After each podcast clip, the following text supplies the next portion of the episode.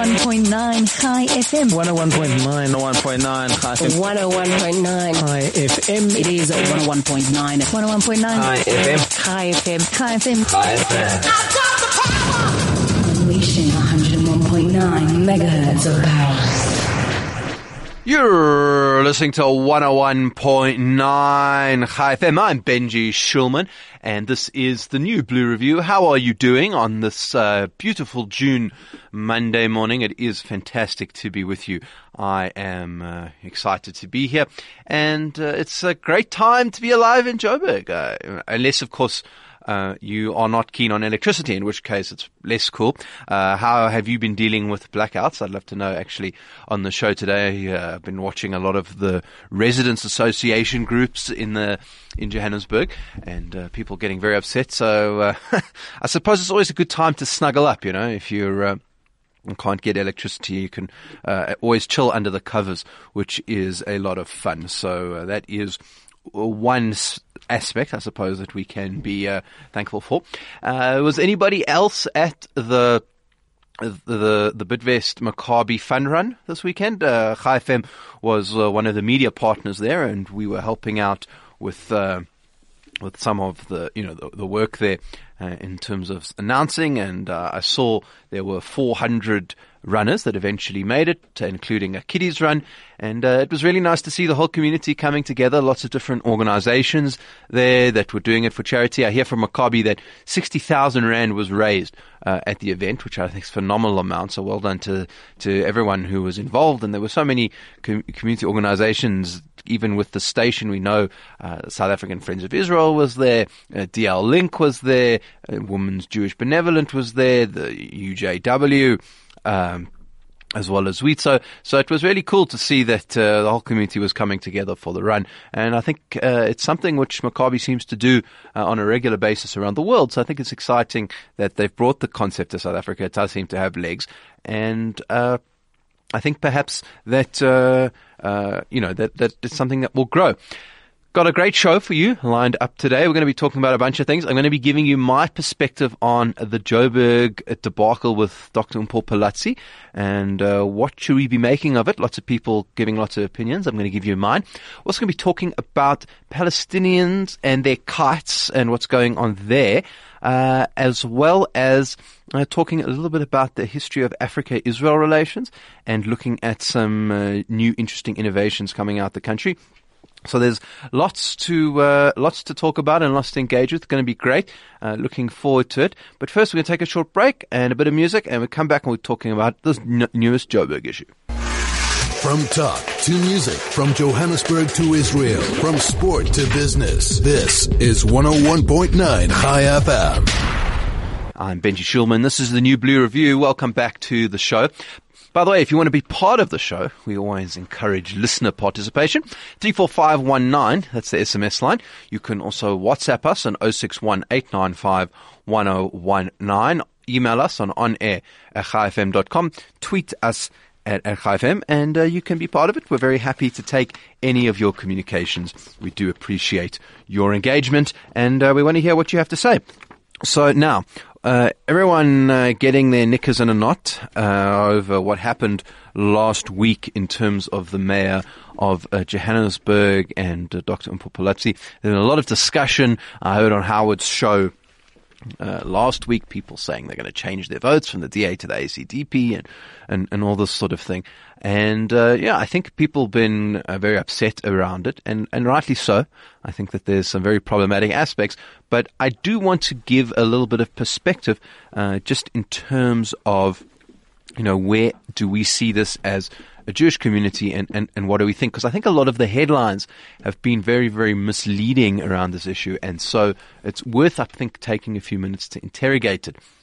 So let's go back and, and, find out what happens. So basically, every single year, the South African Friends of Israel hosts an event. It's called uh, the South African Friends of Israel Conference, and it brings together people who are supportive of Israel, mainly outside of the Jewish community. There are Jewish community members who attend, but mainly outside of the Jewish community to come and be part of of that community and, and understand and learn uh, and, and work together on, on supporting Israel in South Africa, which is what they do. And they often have all sorts of topics there, right? They talk about business, they talk about innovation and uh, how Israeli innovation can help South Africa and, and all these kinds of things. And they often bring greetings from different people. So uh, the chief rabbi, for example, was there. Uh, there was an international rabbi who was there who brought greetings. Uh, the ambassador uh, brought greetings. So, so people come and they, uh, and they discuss various things and they bring greetings. And, and that's uh, what happened this year with Dr. Mpho Phalatse. So if you don't know who she is, she's actually uh, the the mayoral committee. So the mayor has his own committee that deals with different aspects of the city. And she uh, attended the conference uh, in in her capacity uh, as the mayoral committee member for community health and engagement. And uh, originally, the mayor had been invited; he couldn't attend. Then another mayoral committee member was supposed to attend, and they couldn't attend.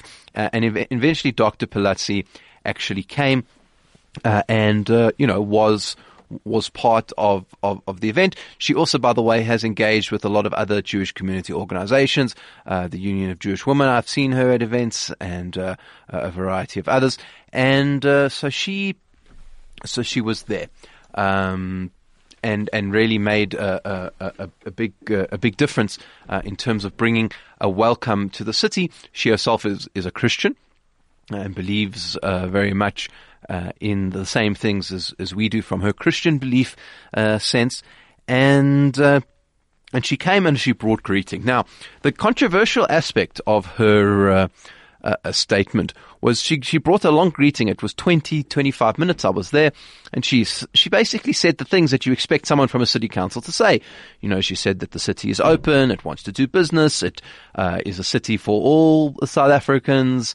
Uh, she welcomed the people from Safi, and right, right at the end, uh, she sort of made a declaration that uh, she is a friend of Israel and the city of Johannesburg is a friend of Israel.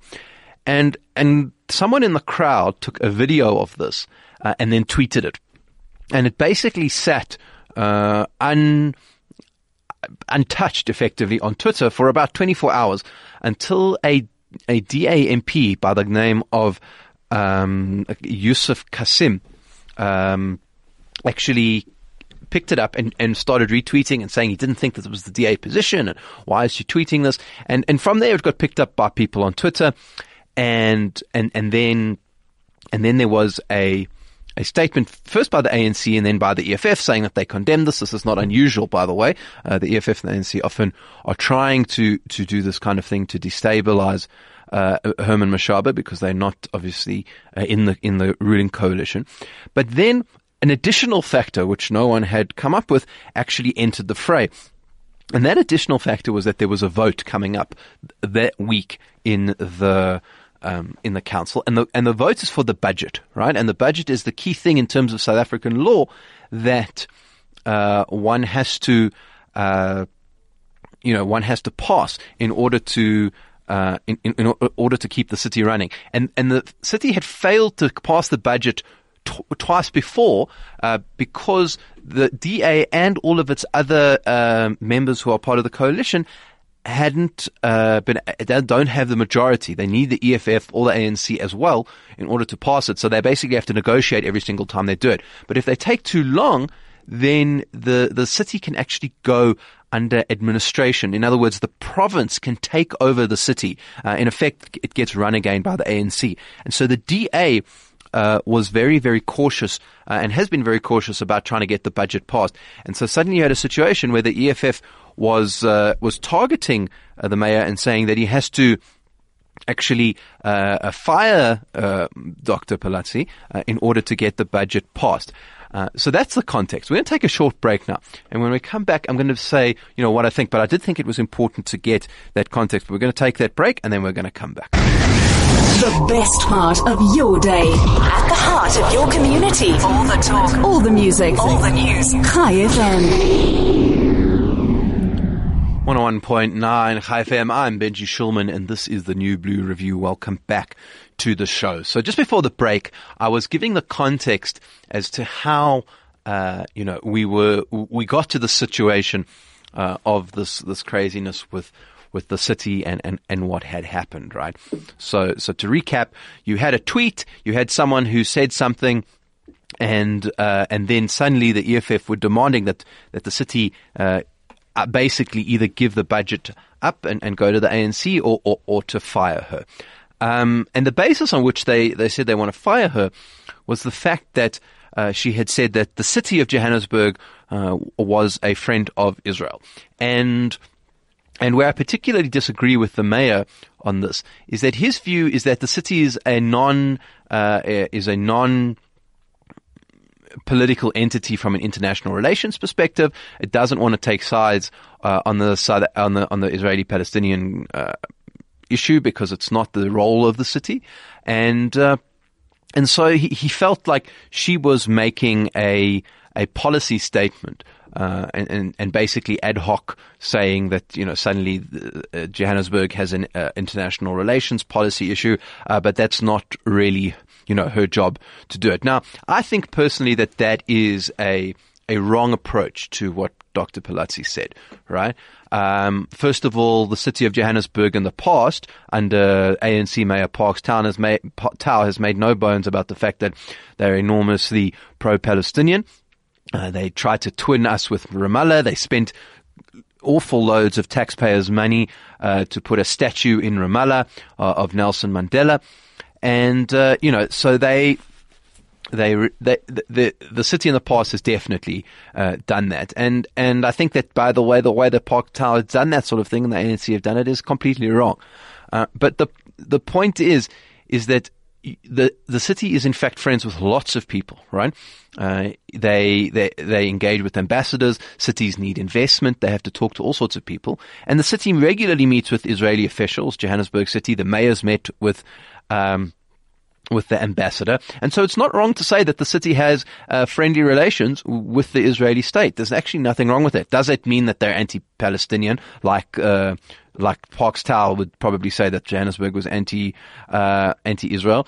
Uh, no, it doesn't. All it means is that uh, as part of the city's outreach and engagement, they actually are, are friends with lots of people. And uh, I, I, think that that is uh, a point which a lot of people are missing. They're saying that uh, Phalatse has uh, made a policy statement, and I don't think that's correct, and I don't think we should accept that. Um, and we should, in fact, encourage uh, engagement between the city and all cities and Israel. Uh, I think if the city of Cape Town had been more receptive to Israeli technology, maybe they would have been able to get out of some of this mess that they have been in. So, so that I think is the first point. Uh, the second point is that uh, now you have nonetheless a situation being made by the EFF where you do have a problem, right? The EFF is saying to the mayor that we're not going to pass this budget with you. And if we don't, then you lose the city. And all of us as residents, we would have had to live again under that awful rule of Parks Tau. Uh, in the city, and I, I personally uh, am happy that he's no longer the mayor. So, you know, I think that uh, it was, uh, you know, there, there is a a real risk that suddenly the mayor has, and and and I think you know that that he had a problem. Now, do I think that the mayor was correct in the action that he took? No, I don't. Uh, I, I sympathise deeply with him. Uh, but I don't believe that uh, that it was the right course of action. You know, uh, I think that one of the problems that the mayor has had, and perhaps more broadly, any of the mayors that have been running cities in the country uh, is, is, with the EFF is that they are the tail that wags the dog, right? Because what they do is they try uh, using their tiny little majority, or minority, excuse me. I mean, bear in mind that the EFF in the whole country only has 5% of the vote, uh, and on the city uh, has uh, an even less amount. And, but because they control the, the vote on the coalition, they can, they try and kick their weight around. And if you had a look at the negotiations of the budget running up to what happened in the city, uh, you know, they had already been arguing about tariffs and who would be charged what. They were trying to take uh, the budget that the DA-led coalition had made and actually sort of reduce it and uh, and and and change it and whatever. So so anyway, so they they do that, and then uh, and then and then they add something at the last minute saying that he needs to fire this woman. So basically, if you saw the EFF statement, it said that they needed to, needed to fire. So So the first thing that uh, Mayor Mashaba did, the first thing he did was he said, "Well, I'm not firing her. That's ridiculous." Uh, but it seems to be that there was this compromise where we should, where she she would be suspended. And personally, I think that this was a missed opportunity by the mayor. Right? This was a missed opportunity because bear in mind that if the city goes under administration, all of those councillors basically lose their jobs. The EFF is not a party that has a lot of money, and it can't pay its public representatives very much. So they are actually very connected to the public purse. Uh, and and if they were to lose their jobs, then they lose their livelihoods, and they also have to take that into into the political consideration um, when making their decisions. So the EFF. Uh, makes a lot of noise about the Israeli-Palestinian issue. Uh, you know, they, they're involved with marches and, and whatever. But if you actually speak to their members on the ground, most of them can't point this area out on a map. Okay, they have no idea what's going on. They're just into slogans, and uh, they just know that it's what they're supposed to be doing because the party leadership has told them to be. And and I think that this was a missed opportunity by the mayor to kick the EFF in the head and put them down to size because I don't believe that they really care that much about the Palestinians uh, or about the Middle East in general that they're prepared to sacrifice uh, their careers over over this issue. And I think that uh, given the late notice, uh, the mayor would have been very much within his powers to say that he is considering launching an investigation, but that there's not going to this that he's not considering this as part of the budget vote, uh, and that can and, you know the EFF will have to make up their mind now. Would it have been playing chicken with an oncoming train? Uh, I I agree. Uh, it wouldn't have been an easy course of action. But I think what we've seen in the interim, uh, I think is, is almost as bad, to be perfectly honest, because now what we have is a situation where actually we have a very pro-Israel ma- mayor, uh, pro-Jewish community as well. Mayor Mashaba uh, has a long history with the Jewish community. If you read in the Jewish Report this week, uh, I see that he had an engagement with Riva Foreman uh, back into the 80s already. Uh, he's come to numerous uh, Jewish community events, which Mayor Parks Tau under the ANC never came to, and has always expressed his engagement. and I know has worked with the community on a lot of things. So. I don't think that it's correct to say that he's uh, anti-Jewish or anti-Israel. He was actually just put in a bad position. And so now what you have is a situation where uh, the Jewish community is annoyed. The Christian community, of which there were 700 uh, at that event with Dr. Phalatse, is annoyed. Uh, a good uh, counselor has been uh, suspended for basically no reason, uh, and and and the city has lost again to the EFF, who who now feel like they're in control and in control of this issue uh, and and the reputation of a whole bunch of parties who actually on the right side of this issue uh, have been tarnished. So I you know I think that. Uh, it really is a, an unfortunate situation and one that um, one that they that that perhaps the mayor missed, even though he was in a tight spot. And this is where I think we as a community have to rethink our response. Everyone was really, really angry after this had happened, and I think rightly so. Uh, community felt let down, and uh, there's a lot of damage done. But I don't think it's worth saying that the DA is an anti-Jewish party, that the mayor is anti-Jewish. I think us as a community, we need to start standing up for ourselves. Uh, you know, how often do we know our local councillor? How often uh, are we engaged uh, with uh, our our issues? How often are we running for for local politics? Are we part of branches? As as a community, it's time for us to also get involved so that we are part of the discussion, as, a, as opposed to shouting about it afterwards and getting angry and threatening uh, the votes, uh, etc. I think as a community we should be focusing on the MMC. She should be reinstated. That is, I think, the minimum uh, that that is required for someone who's done nothing wrong. Uh, and and us as a community, we should be focusing on in on that and trying to see uh, how we can pressure our local representatives. Uh, you know, we all have councillors in the areas that we live. We should be phoning them and engaging them and saying, "Hey, uh, what are you doing to sort this problem out?" You know, so that's uh, really what, what I think about the problem. People need to calm down a little bit, as as annoying as angering as it is, uh, and uh, and and see what we can do uh, to keep to keep the city going, and, and think very seriously about who we're voting for and how we're voting uh, in terms of elections, etc. Uh, and and look very carefully at who are the parties that are supporting Jewish interests and how can we uh, make them stronger because we're going to need to, uh, as South Africa It deals with various issues, uh, including what's going on with President Ramaphosa and the downgrade of the embassy, supposedly, and all of these other things. You know, we need to actually be coming back into the conversation. I think this is a good lesson for all of us uh, to do that. We'll take a break now, a bit of music, and we'll come back. Uh, we're talking a little bit more about what's going on in the wider world. Stay relevant and up to date. Keep informed. This is 101.9 Chai FM. If you want to be part of the show, you have any comments on what we're talking about today as we wend our way through uh, what's going on, please let us know. 34519, that's the SMS line. You can WhatsApp us on 061 895 1019. Email us on air at chaifm.com. Uh, tweet us at, at and we will happily engage with you on what is going on uh, in your world uh, at the moment.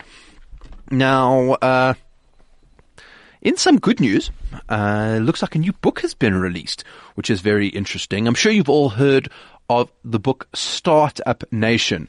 Um, it's a, a, very famous book, uh, a few years old now, actually, if you think about it, which is all about basically.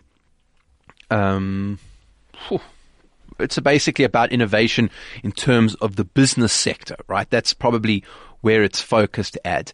And it talked about how Israel went from being a desert to an innovative country at a business level.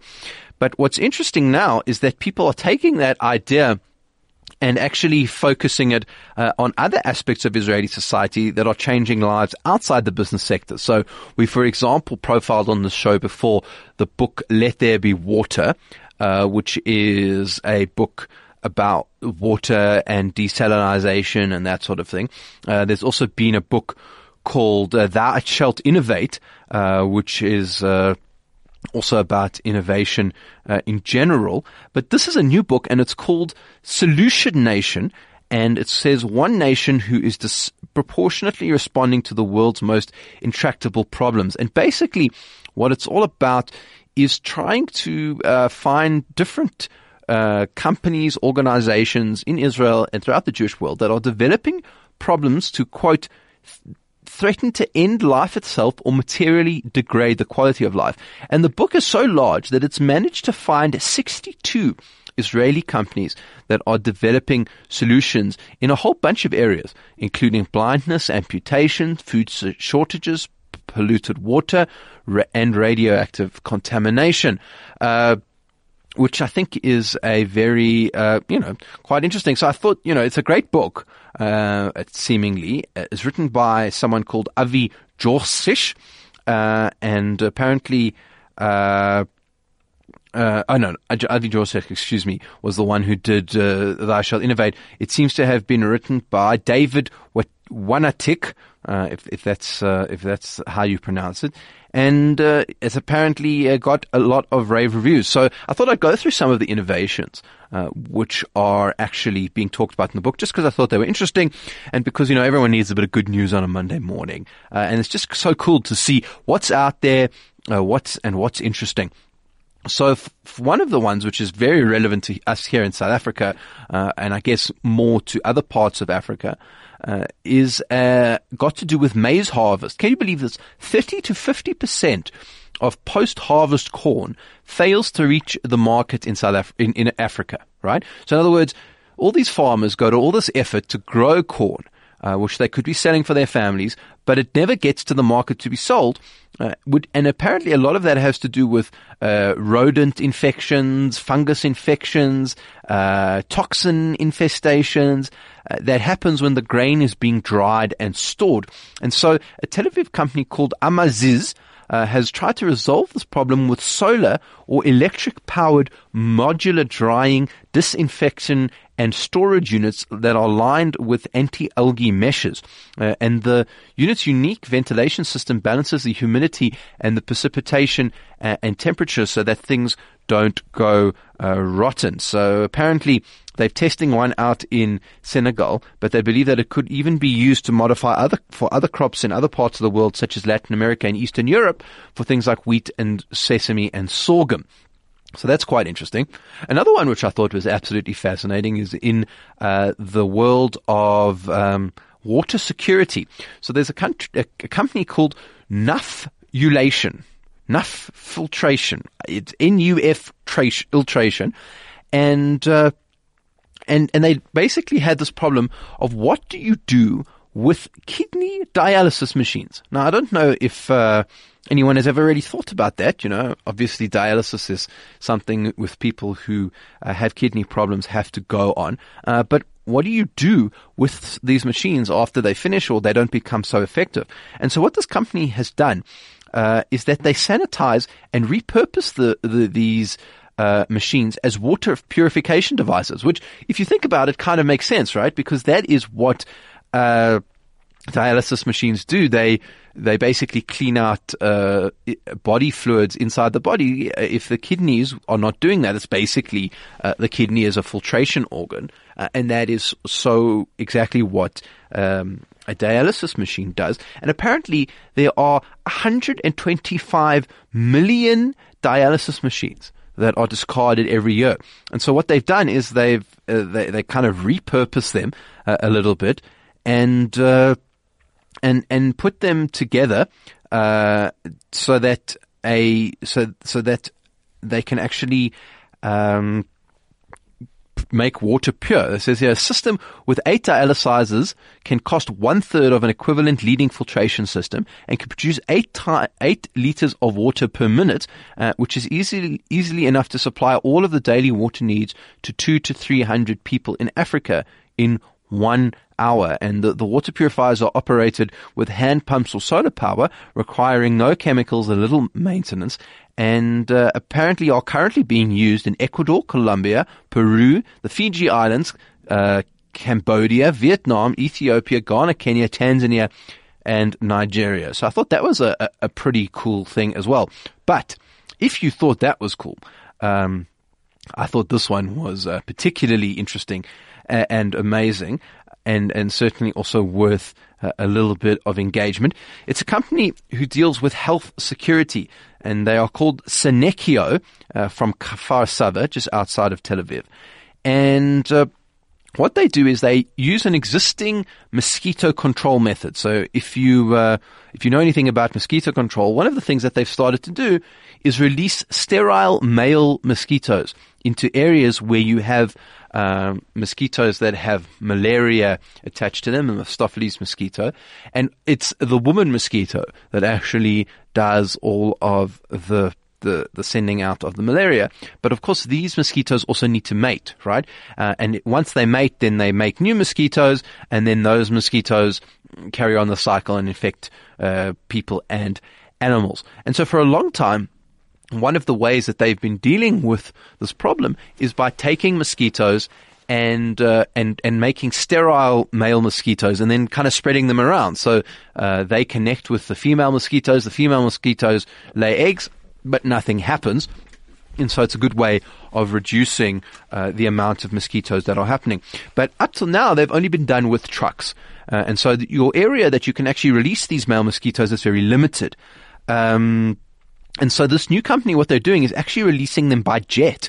Um, which poses a lot of problems because to fling a mosquito out into the air while a jet is traveling at 250 kilometers uh, per hour is a lot of uh, uh, uh, you know, it's a lot for a mosquito to take if your average mosquito is chilling, you know, and then suddenly gets flung out of an aeroplane. And they're obviously very fragile insects, as anyone who has had to uh, deal with an insect will know. Uh, and so what, what they do instead is that they've developed a bunch of algorithms and robotic processes that are set up in a, an assembly line uh, formation and uh, helps to estimate the number that are needed per area uh, and determine optimal flying routes and the times of day for release. So I think it's absolutely fascinating what people are doing in this area and really what uh, is being improved. If you want to have a look at that, check out 10 incredible Israeli firms that are transforming lives worldwide. Uh, that is on Israel 21C. We'll be back just after the break. A frequency like no other. 101.9 Chai FM. 101.9 Chai FM. I'm Benji Shulman, and this is the new Blue Review. Uh, I have an SMS in saying, "Great show, Benji. Thank you from M." Well, thank you, M. Much appreciated. Glad that you could send us in on the show uh, your views, and if you have any other views, please let us know. Three four five one nine. That's the SMS line uh, on air chaifm.com. That is our email line. Uh, WhatsApp 061 895 1019. And uh, yeah, SMS 34519 at ChaiFM. That's the Twitter. Can't forget the Twitter, man. If you forget the Twitter, goodness knows what's going to happen to you. So, uh, yeah, uh, that is what's uh, the communication devices. We're always happy to hear from you. So please uh, get in contact. We love to hear from you. Uh, it should be uh, it should be grand. Now, I wanted to uh, um, um, uh, sorry, someone. I think it's from a previous show. Someone's just sent in an SMS. Uh, I'll send that on. Thank you, Emma, uh, for sending that in. I'll send it on to her producer. Um, it's from the previous show. Um, interesting story that I saw on the Jerusalem Post last night. So obviously there's a big deal going on in Gaza at the moment with this kite terrorism issue that's been going on. So the Palest- the Gazans, the Palestinians, Hamas, whoever, have sort of realized that, um, that these kites are a great way to uh, to to sort of damage Israel without getting themselves into too much trouble. Uh, they have uh, a kite and they fly the kite over the over the border, and then uh, once it flies over the border, they release a uh, a, a tar or a, a, some sort of flammable substance, and it's been causing damage to what estimates include something like two and a half thousand hectares of um, of of of, of grassland and uh, crops and uh, and all sorts of things which uh, the Israelis have had to put out and people have had to flee.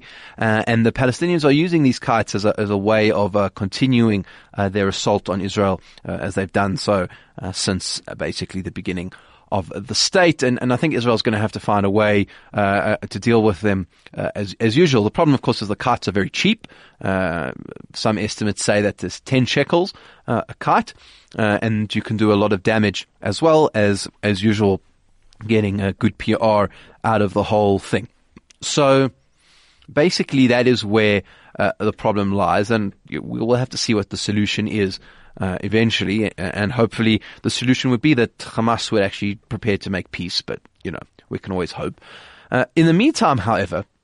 I saw that a local kibbutz in the area, uh, which has just gone out of my head, I think it was, I'm pronouncing it wrong, Neve Guriat something. It's basically a kibbutz on the border. And what they've done uh, is they decided to uh, play the same game uh, as the Palestinians and, uh, you know, do do a similar kind of thing. But obviously they're not interested in damaging Gaza. So what they've done is they've taken balloons and they filled them with sweets and and uh, uh, and different uh, edible items uh, and notes saying that they would like to make peace with Gaza and uh, try and engage with the other side. And they've released these balloons uh, over over Gaza and uh, are hoping that they're going to land uh, in the Gaza Strip so that kids will be able to eat some sweets uh, and hopefully read the note uh, and and see that you know not so the Jews are not so bad after all. And I thought it was a really nice way to turn around what is like a really horrible situation, uh, and maybe is a first step towards peace, uh, which I think is great. So uh, well done to you guys there. Thank you very much for listening to the show today. I much appreciated. Basically brings us to the end of the show for today. Thank you so much for listening. Thanks to Mandy who does the production on the show, Craig who pushes all the big red buttons, uh, and thanks to Tubble, he's the station manager. Vusi, he does all of our post production on the show. And uh, thank you to you, dear listeners, who've tuned into the show every single week and uh, engage with us. Looking forward to chatting to you soon uh, on the New Blue Review.